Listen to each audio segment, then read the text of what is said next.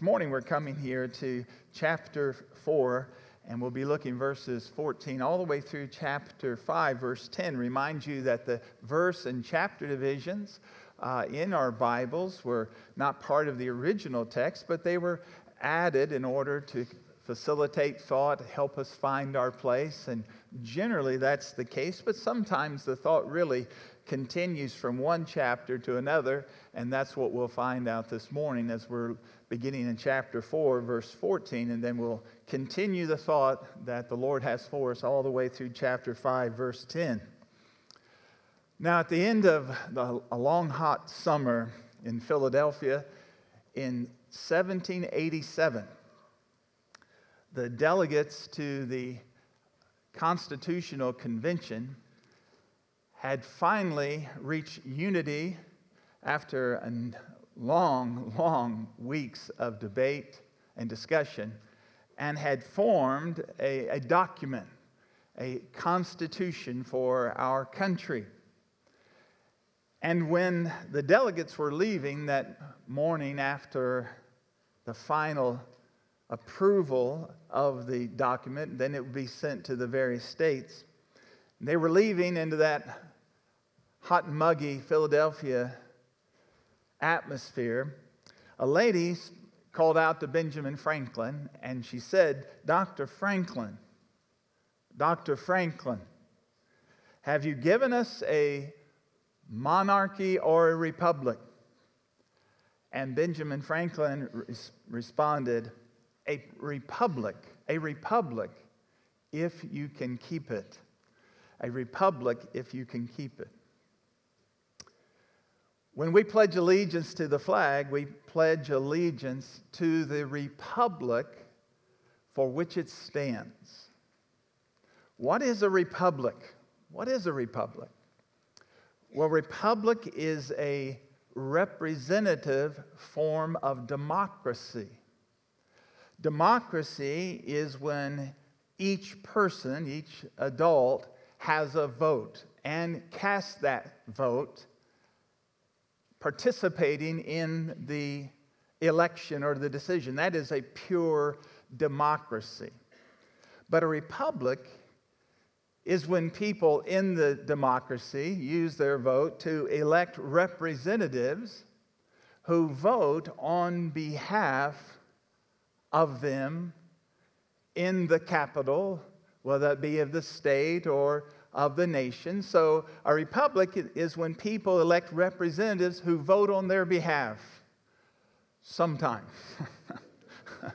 sometimes we, sometimes we don't know who they're voting for. You know, as Christians, we have the very best possible government. And I'm talking about the government of the King, the Lord Jesus Christ. We have the very best government. Why? Because we do have a king, we have a monarch, King Jesus. But he is also one who represents us. We have a king, we have a monarch, but we also have in our king one who represents us in heaven. He is our monarch, but he also represents us before the throne of God in heaven as our representative. He is our priest. So the Lord Jesus is our king, and he is also our priest. And he is our perfect priest.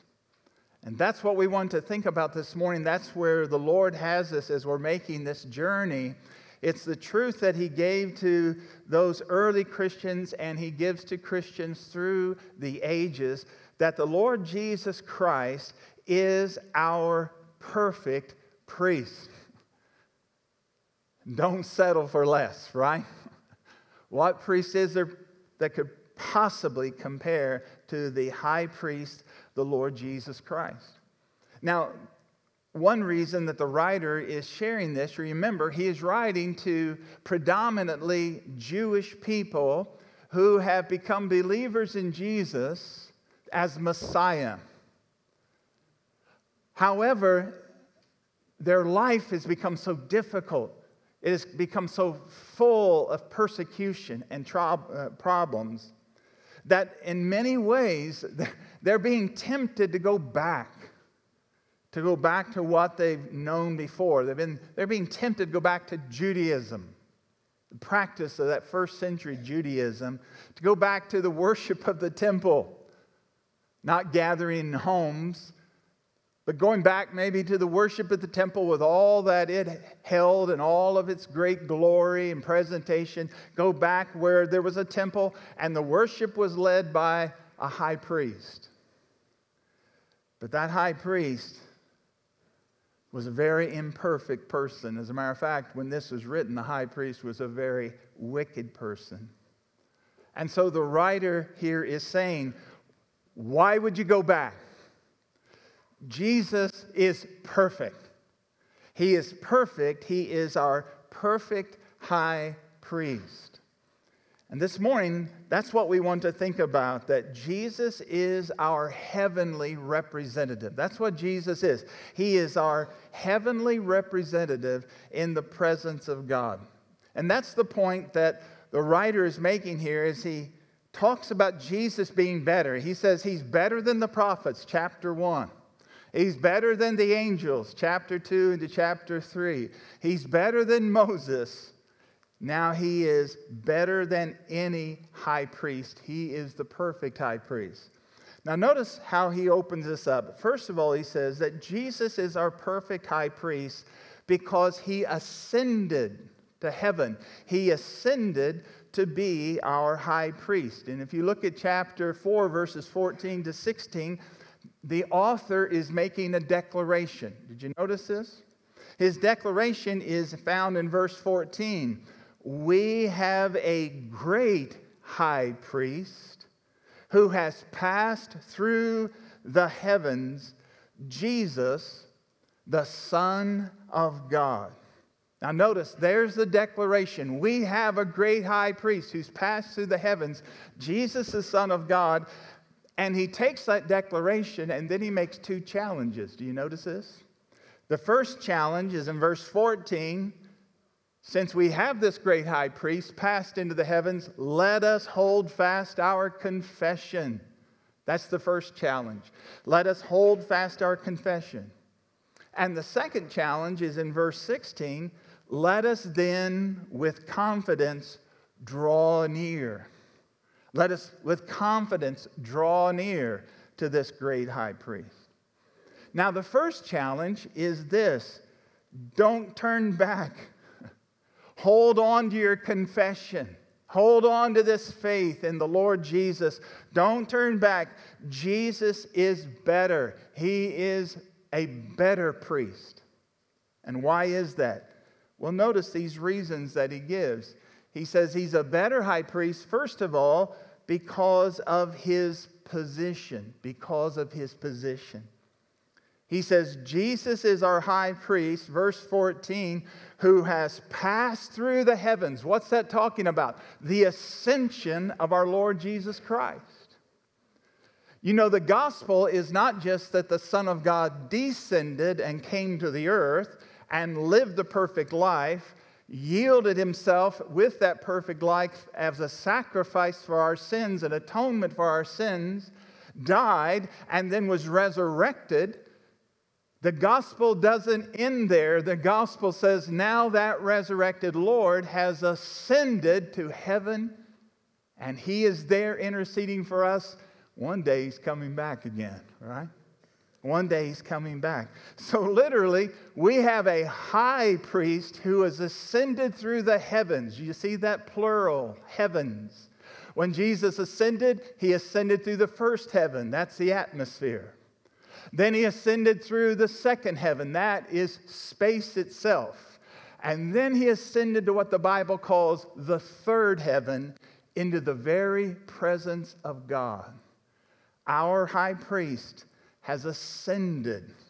He is ascended. He's a better high priest.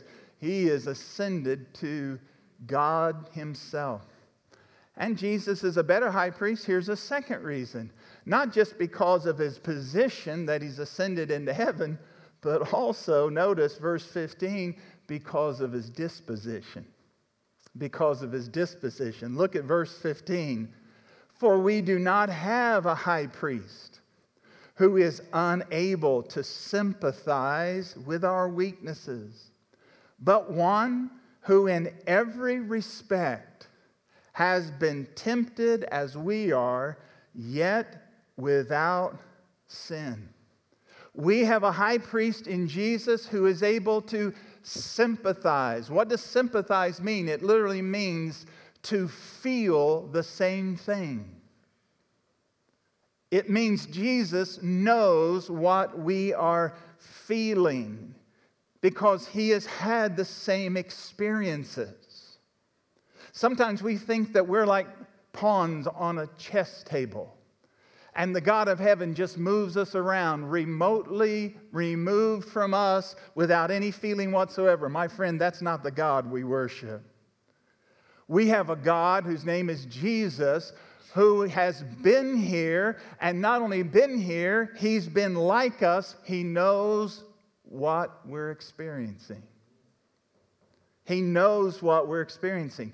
Notice it says in verse number 15, he was tempted in every respect as we are. Jesus was tempted. It's very important to understand this. It's not a sin to be tempted. Do you understand that? Jesus was tempted. What a thought there is in that. We, we can't even quite understand that. But Jesus, as the Son of God, being purely human as well, he was tempted in every way any human being is tempted. Yet, without sin, he did not respond to the temptation. But he felt it, he knew it. And, friend, what a comfort there is in that. Haven't you ever been comforted when you are talking to someone about a heartache or an illness or an experience and they have been there too? They know the same thing. Haven't you felt that comfort? That somebody understands what you're experiencing. Well, we have that in our Lord Jesus. When you come to talk to Him about your struggles, when you come to talk to Him about your temptations, when you come to talk to Him about your fears, your frustration, your depression, He gets it. Because He's been tempted and tried in every respect that we have. What a comfort that is. But thank God for our high priest, not just a comfort, but isn't it great? He won the victory. What a victory. He was tempted, but without sin. Without sin. Jesus lived that life approximately 33 years on this earth. He lived a perfect, sinless life feeling temptation, knowing temptation, but by God's grace overcoming that temptation so that when he stretched himself out on the cross, he was giving himself as a spotless Lamb of God without sin. He offered himself, the Bible says, without sin to God. My friend, Jesus is better, right? He's better because of his position. He's in the heavens. He's better because of his disposition. Even though he's way up yonder, he knows what it's like down here with, for us. And then, thirdly, he's not only better because of his disposition, he's better because of his provision, what he provides for us. What does he provide for us as our great high priest? Look at verse number 16. He says, This is what's been provided for us. Let us then with confidence, because we have this high priest in heaven, because he knows what we're going through, let us then with confidence draw near to the throne of grace that we may receive mercy and find grace to help in time of need. There's the second challenge. Don't turn back to the first one. The second one is draw near. Draw near. Do you know why you can draw near when you're being tempted to turn back? Because Jesus was too. He was tempted to turn back, but he overcame that with the help of his Father. And because of that, now we can draw near to him. He's on a throne of grace. Did you notice that? Our high priest, Jesus, is on a throne. Now, I've told you before in this series, this is something very radically different than what had gone before because all through the 1400 years before Jesus, one thing a priest never did in the worship of the people of Israel, leading the people of Israel, a priest never sat down. There was no chair in the tabernacle, there was no chair in the temple. A priest never sat down because his work was never finished. It continued day after day after day, priest after priest after priest. They never sat down. But our high priest did. Look back at chapter 1. Would you turn back your page to chapter 1, verse 3? Listen to this. He, that is Jesus, the Son, is the radiance of the glory of God. He is the exact imprint of his nature. He upholds the universe by the word of his power. After making purification for sin, who does that? A priest. After making purification for sins, he sat down at the right hand of the majesty on high. My word, can you imagine being in heaven when Jesus came back and walked up to that throne and sat down next to his Father? Wow. He sat down, but he was still a priest. And where was he sitting? Look at verse 8. Who is this Jesus? Just a man? Who is this Jesus? Just a great prophet? No. Verse 8, but of the Son, he says, Speaking of Jesus, of the Son, he says, Your throne, O God, is forever and ever. The scepter of uprightness is the scepter of your kingdom. When Jesus sat down, he sat down on the throne of God as a priest because he was the priest the high priest for his people, and he was God's son who had returned back to the glory he had known before. He's God and priest. No one like him. But look at our chapter 4 here again. Did you notice this? I noticed this this week. I'd never noticed it before. I want to show you something, and I hope it'll do you some good. It did me some good. Someone, I heard a preacher say one time, I don't know you, I've done, you any good, but I've preached myself happy. That's what. Notice what it says in chapter 4, verse 13. We were here last week. Notice what it says about the judgment of God. No creature is hidden from his sight, but all things are naked and exposed to the eyes of him with whom we have to do. Imagine that an omniscient judge who knows everything. That's who is on the throne of heaven. But now, drop down to verse 16. Let us then with confidence draw near to the throne of grace. Wait a minute. Wait a minute. Time out. Who wants to draw near to the one who knows everything about you? Who wants to draw near to the one who has flaming eyes of omniscient, omniscience and is able to peer into your soul, even know the motivations of your heart? Who wants to draw near to him? Nobody would unless Jesus had come and perfectly satisfied the justice of the God who sits on the throne. Perfectly satisfied what his Father needed. by his death on the cross. And because God is satisfied, guess what? You can boldly come to the throne, and it's no longer a throne of judgment. Look what it calls it, verse number 16. Is it saying that it's a throne of judgment, Christian? No, what is it? A throne of what? Grace. Because of Jesus, the throne of God for a believer has become the throne of grace. You have nothing to fear. Come on in. Come into the presence of your Abba Father. When Jesus died on the cross on that Good Friday, what happened when he cried out, It is finished? That veil in the temple was torn in two from top to bottom. What was God saying?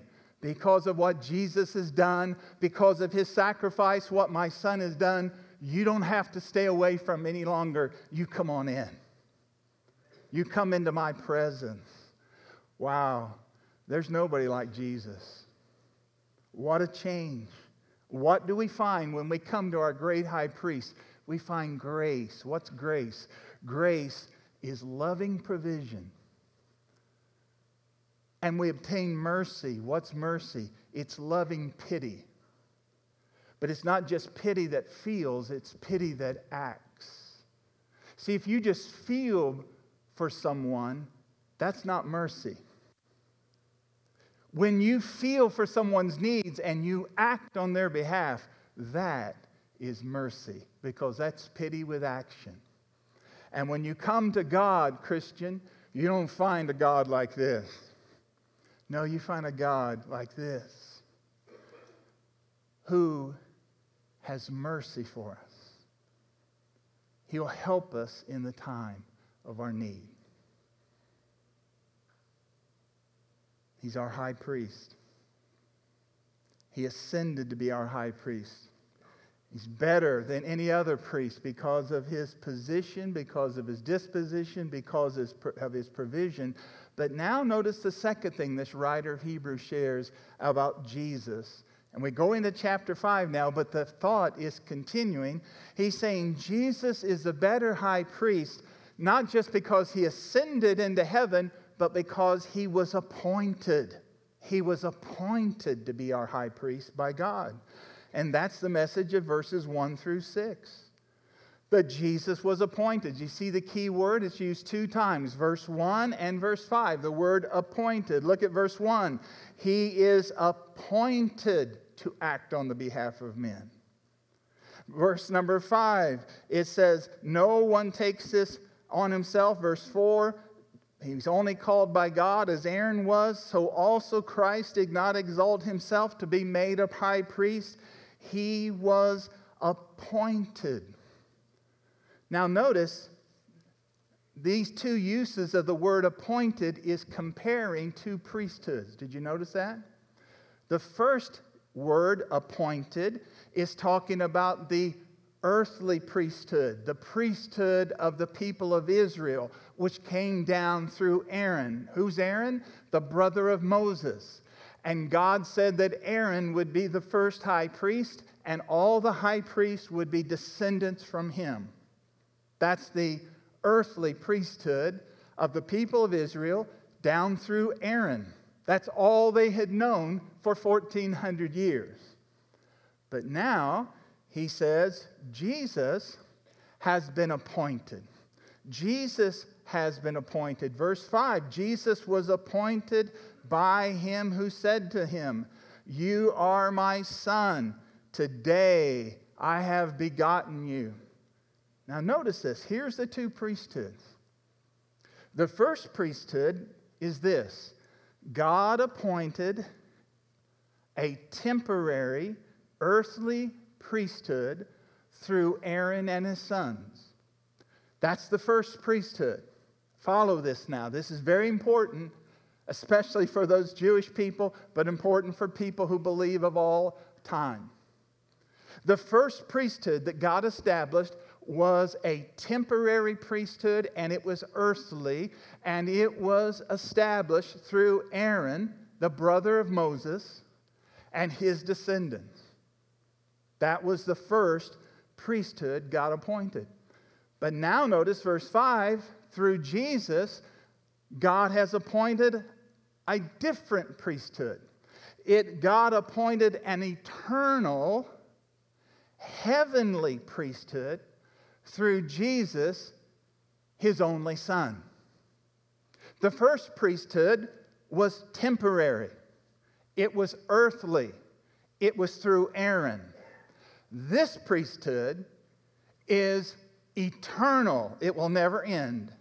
It is heavenly, and the one appointed is the Son of God Himself. Verse 5 says, Christ did not exalt himself to be a made a high priest, but he was appointed by him, that is God, who said to him, You are my son.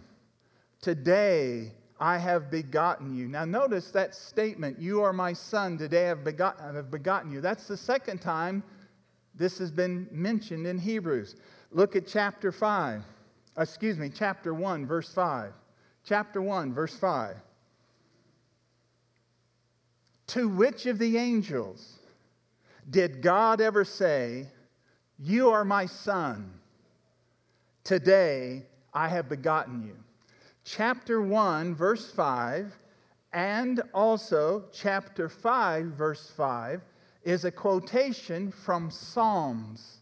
The Psalm of David, chapter 2, the second Psalm, verse 7, where it talks about the Messiah being, being enthroned by his heavenly Father. The Messiah being enthroned. You are my son. Today I have begotten you. Today I have established you.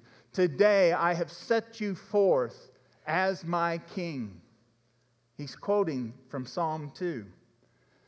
But now notice verse 6 says, as he says in another place, and here he is quoting from Psalm 110. He says in another place, You are a priest forever after the order of Melchizedek. Now, what's the point that the writer is making? He's speaking to these Jewish people, and he's saying, You see, the Messiah was a king on a throne. Psalm 2, verse 7. And then he says, Now, He's also not just a king on a throne, he's a priest on a throne. And he's quoting Psalm 110, verse 4. And he says, I have made you a, a, king, a priest after the order of Melchizedek. Now, who's Melchizedek? We're going to come to him in detail in a few weeks. But let me just answer the question here Who is Melchizedek and what's he got to do with Jesus being a high priest? This is flipped on me here. If you look up Melchizedek, he's a very, very obscure figure in the Old Testament. He's only mentioned one time. Here's where he's mentioned Abraham went to battle one time. He went to battle to rescue friends of his who had been carried off by marauding attackers, and Abraham gathered some forces and went after them. And he brought all the people back from the towns who had been carried away in captivity. And so, as he's just come back from battle, and he's starting to head home with all these wonderful gifts that he's received for being the deliverer, the Bible says he's met by a man named Melchizedek. And Melchizedek is called the king of Salem. The king of Salem, meaning in Abraham's time, Jerusalem. What we call Jerusalem today was at that time, 18, 1900 years before Jesus, it was called Salem. What does it mean? Salem means what? Peace. So this man comes out to meet Abraham. His name's Melchizedek, and he is the king of Salem. But the passage says he's not just a king, it says he's also a priest of the Most High God, El Elyon. He is a priest of the Most High God. He is a priest of the God of Abraham. Now, how he came to know the God of Abraham, we don't know. But here he comes. He's the king, the prince of peace, Salem. He's the prince of peace, and he's also a priest of the Most High God. And you know what Abraham did? Abraham took 10% of all he had, his tithe, and gave it to Melchizedek as an offering to God. Now, I don't know who he is, but when Abraham offers you a tithe, that's big time. He offered him a tithe. But think about who Melchizedek was King of peace, Prince of peace, and priest of the Most High God. And Abraham offered a tithe to him. Now, here's the point. What's the point? Jesus is like Melchizedek. He's like Melchizedek. Why? He is the king of Salem. He is the prince of what? Peace. He's the prince of peace. And he is the priest of the Most High God. So Jesus' priesthood is not like Aaron's, that was temporary and earthly. No, Jesus is a king priest. He's the Prince of Peace, and he is the priest of the Most High God forever and ever. And he is the one and only priest between God and man. The Bible says this listen carefully. There's only one mediator between God and man. If you're going to come into God's presence, you can't come in your own authority or in your own righteousness because, like me, you don't have authority, you don't have righteousness. If you're going to come into the presence of God, somebody's got to be there to be a mediator for you. Someone's got to clear the way and bring you and God together. And there's only one person who has ever walked this earth who could do that or has done that, and that is Jesus of Nazareth. The Messiah, crucified as the sacrifice, risen again as the Lord of life, ascended to the Father, the priest for all who will come. The Bible says there is one God. There's only one God. And there is only one mediator between God and men, and that is the man Christ Jesus. There's only one door to God. And Jesus said, I am the door, and by me, if anyone will enter in, he shall be saved. Not just Jewish people, not just Asian people, not just Europeans or Africans, people from North or South America, not any special people, but all are invited to come and be the special people of God who will come to Him through Jesus. Thank God. What a Savior He is. He's our perfect priest. He ascended to be our priest. He's appointed to be our priest. And then here's the third thing as we close He is approved. He's approved to be our priest, He's qualified. Verses 7 through 10 says that Jesus is qualified to be our priest. You see, before you could be a priest in Israel, you had to be carefully inspected. First of all, you had to be carefully expect, inspected for your physical ancestry. You had to be able to prove that you're a descendant of Aaron in order to be a priest. And also, not just your ancestry had to be inspected, but your physical appearance had to be inspected. There could not be any blemish on you, nothing that would look like a sore nothing that would somehow appear to be malformed. Why? Because the priest represented the one who was to come, the perfect priest who would be without any disqualifications whatsoever. The perfect priest.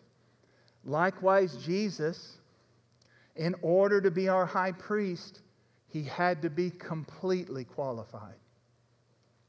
And what were the qualifications that Jesus had to face? The Bible says, verse 9, and being made perfect, he became the source of eternal salvation. Being made perfect here doesn't mean that Jesus was imperfect, it means that Jesus, having become in every way qualified, complete, and whole, could be our priest.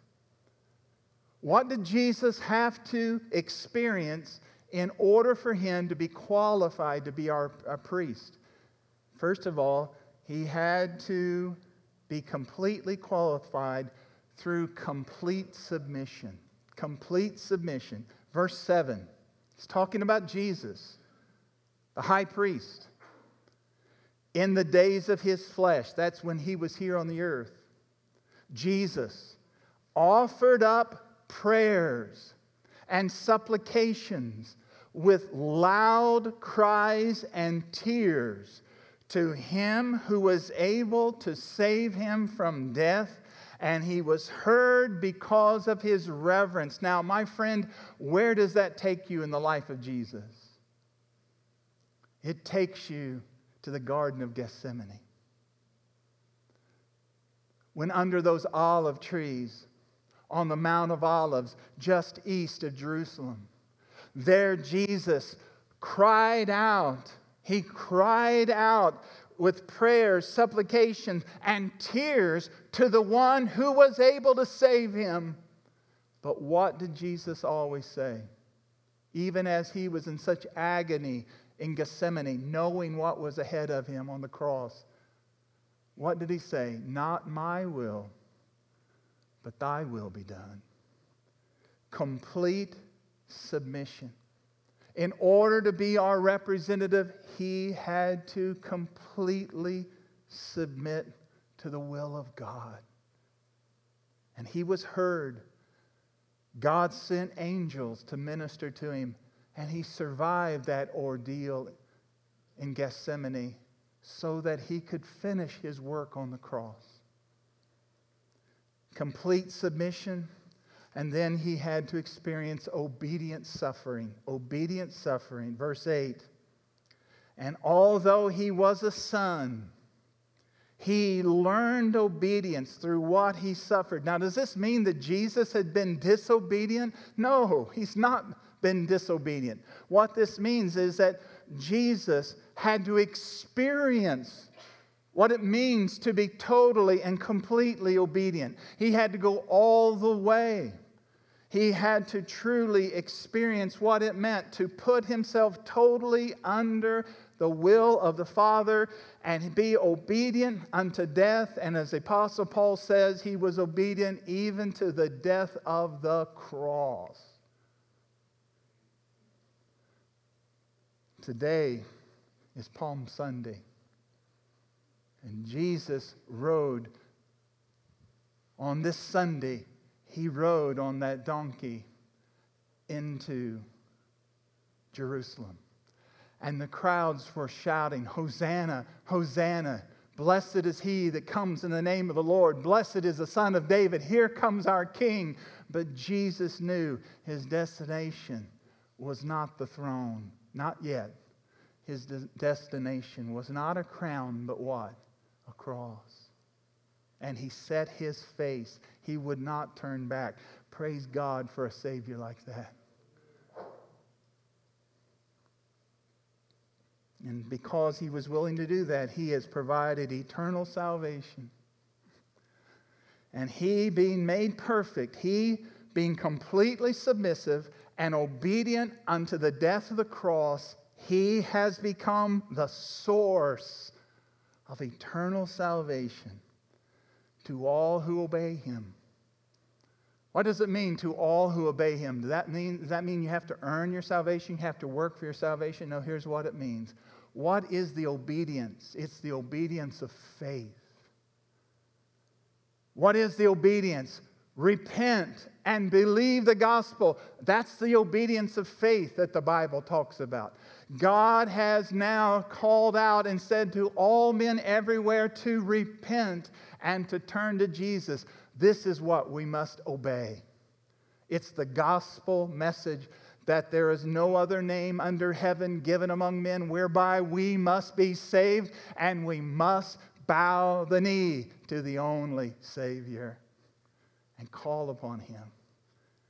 Because in Him there's perfect salvation. Many years ago, there was a wealthy man.